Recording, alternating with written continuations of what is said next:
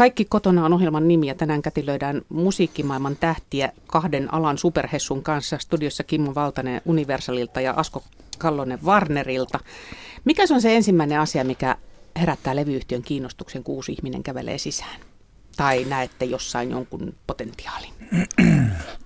No kyllä me ollaan tietysti monta kertaa ennen sitä kävelyä sisään kuultu jo joko musiikkia tai huhuja tai viestejä tai saatu lukea pieniä signaaleja eri, eri puolilta. Kuka teille vinkkaa? No se voi tulla alan ihmisiltä, se voi tulla eri puolilta. Se, joskus se saattaa olla suora yhteydenotto, se joskus saattaa olla joku tuottaja, manageri.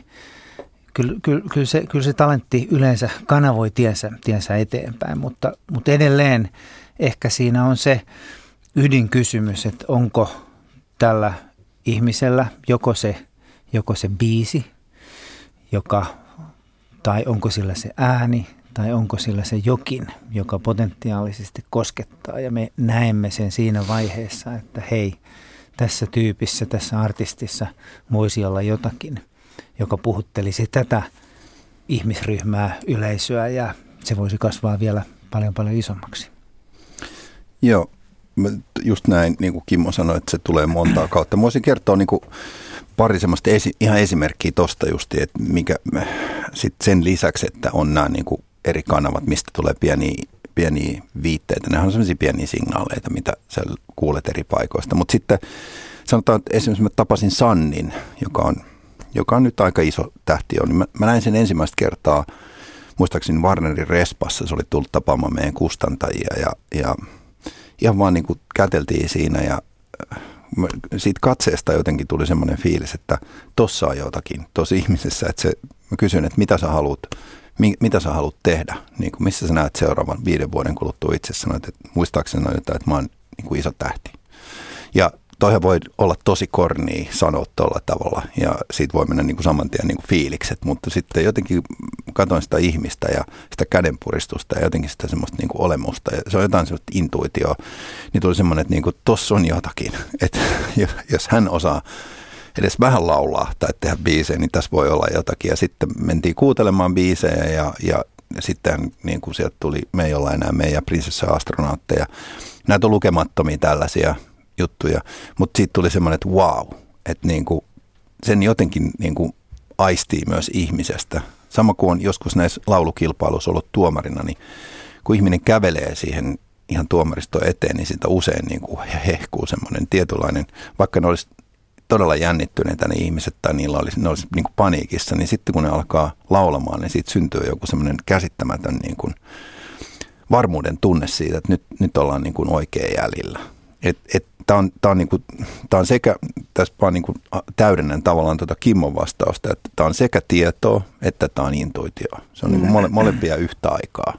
Joskus se on, se on enemmän toista kuin enemmän toista. Että tässä on, niin kuin, tulevaisuudessa mä luulen, että me käytetään yhä enemmän ja enemmän vielä niin kuin erilaisia kanavia, missä me saadaan dataa siitä, miten ihmiset niin kuin, ja nytkin saadaan jo, että miten ne esimerkiksi YouTubessa jotkut sainaamattomat artistit saa niin kuin katselukertoja ja kuuntelua ja kaikkea tällaista rupeaa tulemaan yhä enemmän ja enemmän, mutta silti siihen liittyy aina se, että sä kohtaat sen ihmisen ja näet sen ihmisen, jotenkin aistit siinä, että missä mennään ja se on aika tärkeä hetki.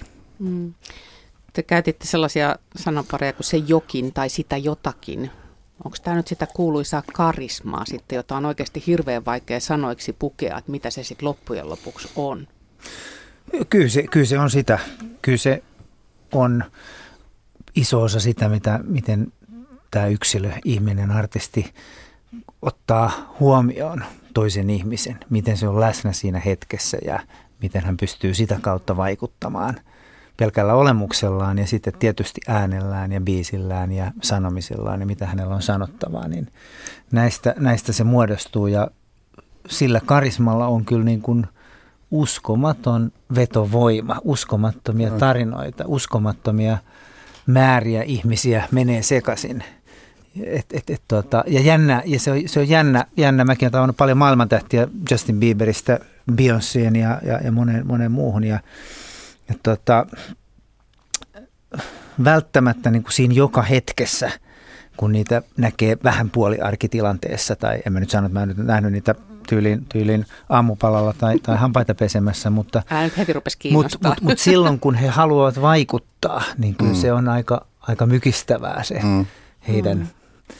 tilanteen haltuunottonsa. Ja kyllä suomalaisillakin artisteilla on poikkeuksellisen voimakkaita, voimakas karisma. Ville Valo on esimerkiksi yksi näitä. Mun mielestä niin kuin nuorista supertähdistä Mikael Gabriel on tosi karismaattinen ja läsnä oleva kameri ja Niitä on paljon muita. Mutta se pannahinen on semmoinen asia, että mitä sä et, niin kuin, sä, sä et voi mennä ja sanoa, että nyt mä haluan vähän lisää karismaa, kiitos.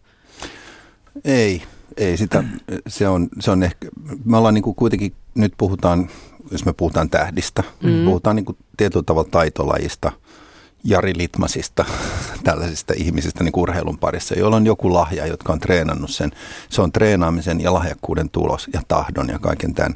Ja sitten kun se tavallaan ilmenee siinä, se usein ilmenee myös sillä tavalla, että se on täysin, ei, ei niin kuin tavallaan, se on ei tahdon alaista. Että se vaan huokuu siitä ihmistä, sen tietty varmuus ja, mm. ja tietty sellainen niin kuin, äh, halu ja, ja syventyminen siihen aiheeseen. Ja tämä on täysin niin kuin riippumaton ulkonäöstä. Et usein mm-hmm. puhutaan siitä, että karisma on jotain semmoista, että ihmiset on kauniita. Kun laulaja laulaa, ja se rupeaa laulamaan ihmisille jotain, jotain asiaa, sillä ei ole oikeastaan mitään tekemistä hänen ulkonäkönsä tai sen olemuksen kanssa. Kun se tulee sieltä oikeasti syvältä, niin se, se tavallaan niin kuin häviää. Se, se tietynlainen se niin kuin pinta ja se ihmisen, voi sanoa, että sielu tulee esille sen äänen kautta ja siihen ihmiset rakastuu. Mutta samaan aikaan kun puhutaan runollisesti karismasta, niin kyllä, kyllä myös on paljon tapauksia, paljon menestyviä artisteja, joiden, joiden karisma on tavallaan kasvanut sen glorian ja menestyksen ja median huomion myötä. Et, et välttämättä kaikki ei ole sitten kuitenkaan ihan tällaista niinku lusikalla annettua magiaa, joka on saanut vähän niin kuin Nobeliksi aikoinaan mm. tai, tai, tai syntyessään. Että ihan kaikki siitä karismasta ei ole myöskään myöskään niin kuin aina, aina tällaista. No sitä mä just menisin seuraavaksi kysyäkin, että voiko pärjätä ilman karismaa, jos on siis niin kuin no, tavallinen. Mutta... Ihan, ihan, ihan siis ehdot, ehdottomasti. On, on lukuisia hittibiisejä, hittiartisteja tällä hetkellä, mistä, mistä kukaan ei tiedä suurin piirtein, että, että kuka sen on esittänyt. Ja, ja tavallaan niin kuin sen esittäjän persona ja rooli ja varsinkin ulkonäkö tässä ajassa on vähemmän ja vähemmän merkityksellistä mun mielestä. Ja se on ihan, se on ihan totta, jos mennään vaikka DI-kulttuuriin. Niin. Ja siihen, niin tavallaan jos silloin ruvetaan jo puhua vähän eri asioista, kun me ollaan tähän asti puhuttu tästä mm. laulajajutoista, mutta sanotaan David Getta, että mä en tiedä, onko kaverilla karismaa vai ei. Ja, tai Avisi. niin, Avisi, että niin kuin suurin osa ihmistä ei välttämättä ole edes nähnyt heidän niin kuin kuvaansa, eikä niin, tule ikinä näkemään. heti mieleen, että miltä se nyt näytti, oliko se vähän semmoinen omituisen Se on se nahkatakkinen niin. kaveri, joka sen iPodin kanssa elää siellä, mutta siis, mutta et, et, että karisma on monenlaista myös. Ja se on ihan totta, että kyllähän se on ihan niin kuin nähtävissä joka päivä tässäkin hommassa, että hitti tekee myös karisman ihmiselle. Mm. tulee itseluottamusta. Se on ihan sama kuin urheilussa puhutaan, että jääkiekkoilija, kun se onnistuu, tulee onnistumisia, niin yhtäkkiä se muuttuu, se kasvaa vähän siinä. Niin se on ihan sama juttu tässä, että se on just näin, että, että Jonkun verran sitä karismaa on tietysti hyvä olla niin kuin ihan luonnostaan, mutta kyllä sitä niin kuin nimenomaan pystyy sillä harjoittamisella ja sitten sillä onnistumisella ennen kaikkea, niin se kasvaa. Että kyllä näkee joka päivä tämmöisiä tarinoita ihan siis niin kuin konkreettisesti, että kun ihmiset onnistuu, niin ne, niin ne tavallaan niistä tulee oman elämänsä sankareita ja siitä, mm. siitä tulee semmoinen onnistumisen kierre myös, mitä me tietysti yritetään sitten ruokkia, koska tämä niin sanottu tähteyden synty ei ole pelkästään sitä, että joku kävelee sisään ja sitten että me huomataan, että nyt on uusi Messias talossa ja sainataan, vaan se on monen ihmisen työn tulos, että se, sitä ihmistä tuetaan myös siellä. Se ei ole pelkästään se, että hänet niin kuin otetaan sinne talliin, vaan siihen tulee monia ihmisiä mukaan, promo, promootioihmisiä, markkinointi-ihmisiä, kustannus, livepuoli tulee mukaan ja, ja nämä kaikkien ihmisten toimet myös tukee tämän ihmisen uraa ja luo sitä karismaa myös siihen ympärille tai tukee sitä karismaa. Tässä sulla Asko, joka käytti sanaa halu jossain vaiheessa. Mä mietin, että onko se nyt kuitenkin sit se ehdoton edellytys, että pitää olla jotenkin intohimo siihen tekemiseensä, siis se, se halu myös päästä eteenpäin. Että tämmöinen jamppa niin kuin meikäläinen, joka on sellainen, että no tämä on tosi nastaa työtä, mutta en mä nyt, tämä riittää mulle, niin, niin ei olisi niin kuin tähtiainesta niin sanotusti. Hmm. Kyllä se valtava halu erottaa aika, aika monet tähdet tavallisista. He menevät läpi harmaan kiven, he uskovat, he, heillä on jo poikki, se on oikeastaan vähän sama asia kuin urheilulain alaisuudet. Että kyllä sun täytyy kyllä niin todella voimakkaasti uskoa, tehdä duunia raivokkaasti ja mennä, mennä läpi, niin Hmm. Sanotaan, että se on niin kuin, haluatko soittaa biisin väliin, sä näytät kohta, sieltä. Kohta, kohta. Mä tähän vielä jatkan, että usein puhutaan siitä, että jos jonkun asian osaa, niin siihen täytyy tehdä 10 000 tuntia töitä. Niin tavallaan se ei ole itsessään niin kuin, sä, että sä, sä osaat jotakin yleensä, niin se ei ole pelkkää todellakaan pelkkää lahjakkuutta. Se useimmiten se lahjakkuus johtaa siihen, että sä tykkää tehdä jotain asiaa enemmän ja enemmän, että kukaan ei voi niin kuin laittaa ketään soittamaan kitaraa tai laulamaan niin kuin itsekseen tuolla ullakolla karaokeen niin kuin 10 000 tuntia. Siihen täytyy olla niin kuin syvä halu ja tahto. Ja se tahto tavallaan sen jonkin lahjan yhteydessä just nimenomaan sitten saa aikaan se, että se manifestoituu taidoksi. Ja sitten se taito lopulta on se, mitä me voidaan ikään kuin käyttää työvälineenä. Ja tärkeää mun mielestä niin täsmentää, että se harva timantti tulee itsestään tai tipahtaa taivaasta, vaan se vaatii tosi paljon hiomista, sparraamista. Se vaatii siltä henkilöltä myöskin kykyä kuunnella kritiikkiä ja muokata ja muokata ja oppia koko ajan siinä niin kuin mm. kehittyessä. Ja, ja kaikilla ei ole tätä. Tuossa äskettäin puhuttiin mm, artistin sparrauksesta, että minkälaista joukkiota siihen osaa. Ja silloin kun tota, mm, tähtillä alkaa menestyä jollain tavalla, niin, niin varmasti riittää neuvojia ja riittää niitä olalle taputtelijoita. Mutta mistä tietää, että kenen neuvoja kannattaa kuunnella ja kenen kehuja uskoa? Kimmo Valtanen. Niin, se on ihan totta, että, että sitten kun alkaa tulla se menestymisen vaihe, niin neuvonantajia kyllä, kyllä tulee. Ja joskus ne saattaa olla hyviä neuvonantajia, joskus ne saattaa olla aika, aika lähellä tai aika, joskus jopa siipeilijöitä. Kyllä mä väitän, että kannattaa luottaa sellaisiin ammattilaisiin, jotka tekevät myös muidenkin uria ja jotka pyrkivät, heidän, heidän missionsa ja motivaationsa on se, että, että se menestys jatkuisi. Mutta tässä, tässä menestyksessä ja niin sanotussa päähän nousemisen ongelmassa on myöskin semmoinen asia meidän kannalta, että, että joskus meidän on hyvä antaa artistiin myös tehdä ne omat virheensä. Me emme voi mennä, mennä aina paukuttamaan tai sanomaan, että, että, tai me voimme ilmaista, että tämä ei välttämättä järkevä juttu, mutta loppukädessä se on kuitenkin hän, joka päättää. Niin, että siis sä oot sitä mieltä, että saa sitä pissaakin vähän päähän nousta, että se kyllä huomaa, että se ei kannata. Niinkö? No en mä nyt ihan, ihan noin, noin sano, mutta, mutta, mutta kun tämä, tämä elämä ja artistin ura on ylämäkiä ja alamäkiä siinä matkan varrella sattuu kaikenlaista ja ne eivät ole kuitenkaan robotteja. Mm. Joskus ei ne välttämättä ne meidänkään ohjeet aina. Joskus äh, no, oikeita, oikeita. Joskus yhtäkkiä se hullulta tuntuva artistin visio saattaa olla paljon parempi kuin pussillinen vanhojen konnien konsteja. Asko Kallonen, onko sinulla lisättävää tähän?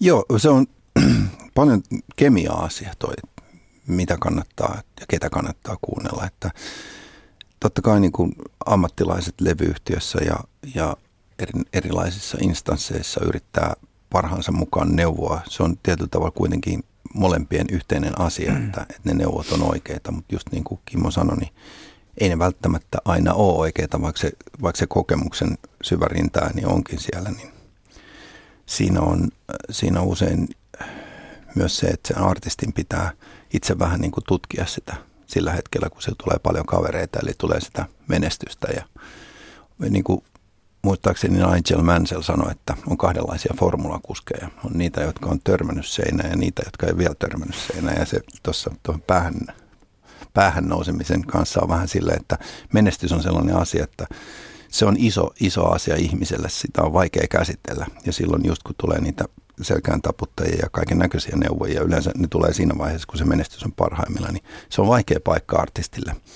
Ja, ja se on tietynlainen oppimisprosessi myös ja eräänlainen testaamisprosessi myös, että kehen sä voit luottaa ja kuka on se, jolta tulee niitä oikeita neuvoja. Ja, ja, ja monesti juuri tässä vaiheessa tulee ihmisiä, jotka, jotka alkaa neuvomaan, että, että nämä joko yhtiöt, nämä ihmiset, jotka saattaisivat huipulle, yrittää huijata sua.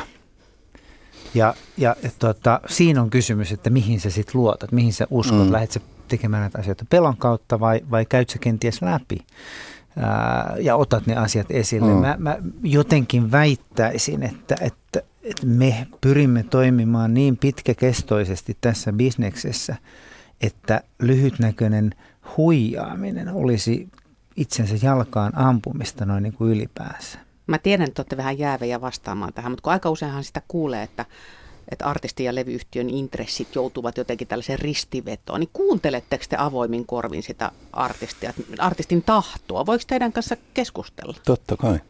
Ilman. Totta kai se, sehän meidän, se on meidän yhteinen etu, että me kuunnellaan sen artistin tahtoa.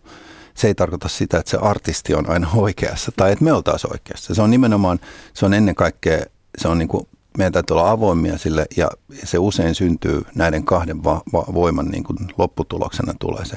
Useimmiten on, on järkevää se, että, että me ollaan niin kuin loppupeleissä kuitenkin sen artistin asialla. Eli just niin kuin Kimmokin tuossa sanoi, että välillä sen artistin pitää saada tehdä just niin kuin se haluaa ja välillä se on ihan oikeassa siinä, vaikka se saattaisi tuntua ennalta, että, ennalta katsottuna, että tuossa ei ole mitään järkeä. Mm. Mutta ne artisti on kuitenkin, mä aina sanon niille, että te olette kuitenkin niitä, jotka seisotte siellä lavalla ja esitätte mm. sille, sille yleisölle. Että jos sitä yleisöä on vähän, niin se on parempi, että te olette siitä vastuussa. Meillä on oikeastaan aika epätodennäköisiä tähtiä ollut tässä maassa vinopino. Puhutaan nyt jostain Rauli Paddingista tai Juisesta, Irvinistä.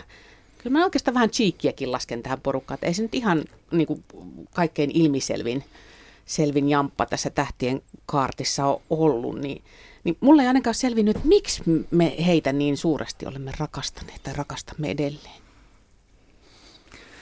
Ehkä, ehkä semmoinen niin epätäydellisyys tietyissä asioissa, inhimillisyys tietyissä asioissa on vain hyve sen sijaan, että sä olisit kiiltokuvamainen kaikilla elämän osa-alueilla. Ei välttämättä ole se asia, joka puree. Semmoinen tietty roso ja särmä. Ja Vertailupintaa. Mm, tai siis niin kuin, niin, joo. Et varmaan puhut siikistä.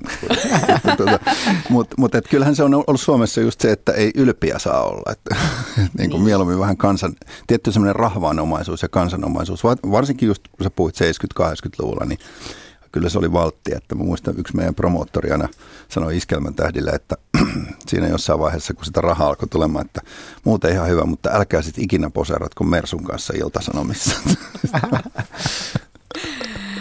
Koska aloittelijan on syytä älytä se, että tämä ei nyt oikein ota tulta alleen? Onko semmoista rajaa olemassa, että pitäisi nyt niin kuin itsekin hiffata, että No toi, keksi jotain toi, on vaikea, mä, tämä on varmaan kaikki sen kuuluu, mutta mä Anssi Kelan kanssa tein aikoinaan tosi kauan töitä ja Pekka ja Susi yhtiön kanssa. Anssi oli silloin, mitä se oli, 20, kun saina sinne ja aika kauan yriteltiin siinä sitten yhteistyötä viritellä ja jotain saatiin aikaiseksi, mutta sitten jossain vaiheessa vaan tuli semmoinen fiilis, että ei tästä taida tulla mitään. Että mä en oikein pysty antaa heille mitään ja sieltä tuli kappaleita, jotka kertoi homeesta, ruosteesta ja sellaista asioista. Ja mulla oli semmoinen fiilis, että tämä nyt ei mene mihinkään. Ja sitten mä sanoin pojille, että menkää, menkää jonnekin muualle, kun tässä on usein niin kuin Kimmokin sen hyvin tietää, että välillä on vaan semmoinen, että joku artistin kanssa ei vaan toimi, siis eikä, eikä tämä tarkoita mitään ristiriitaa, mä saat vaan löydä niin oikeaa tapaa tehdä sitä. Sitten se vaihtaa yhtiöä, menee toiseen ja menestyy siellä, koska uudet ihmiset.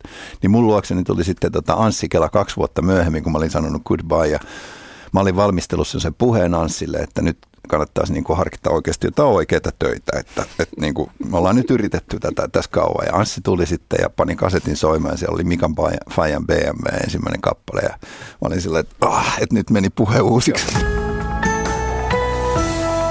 Yle, Radio Suomi.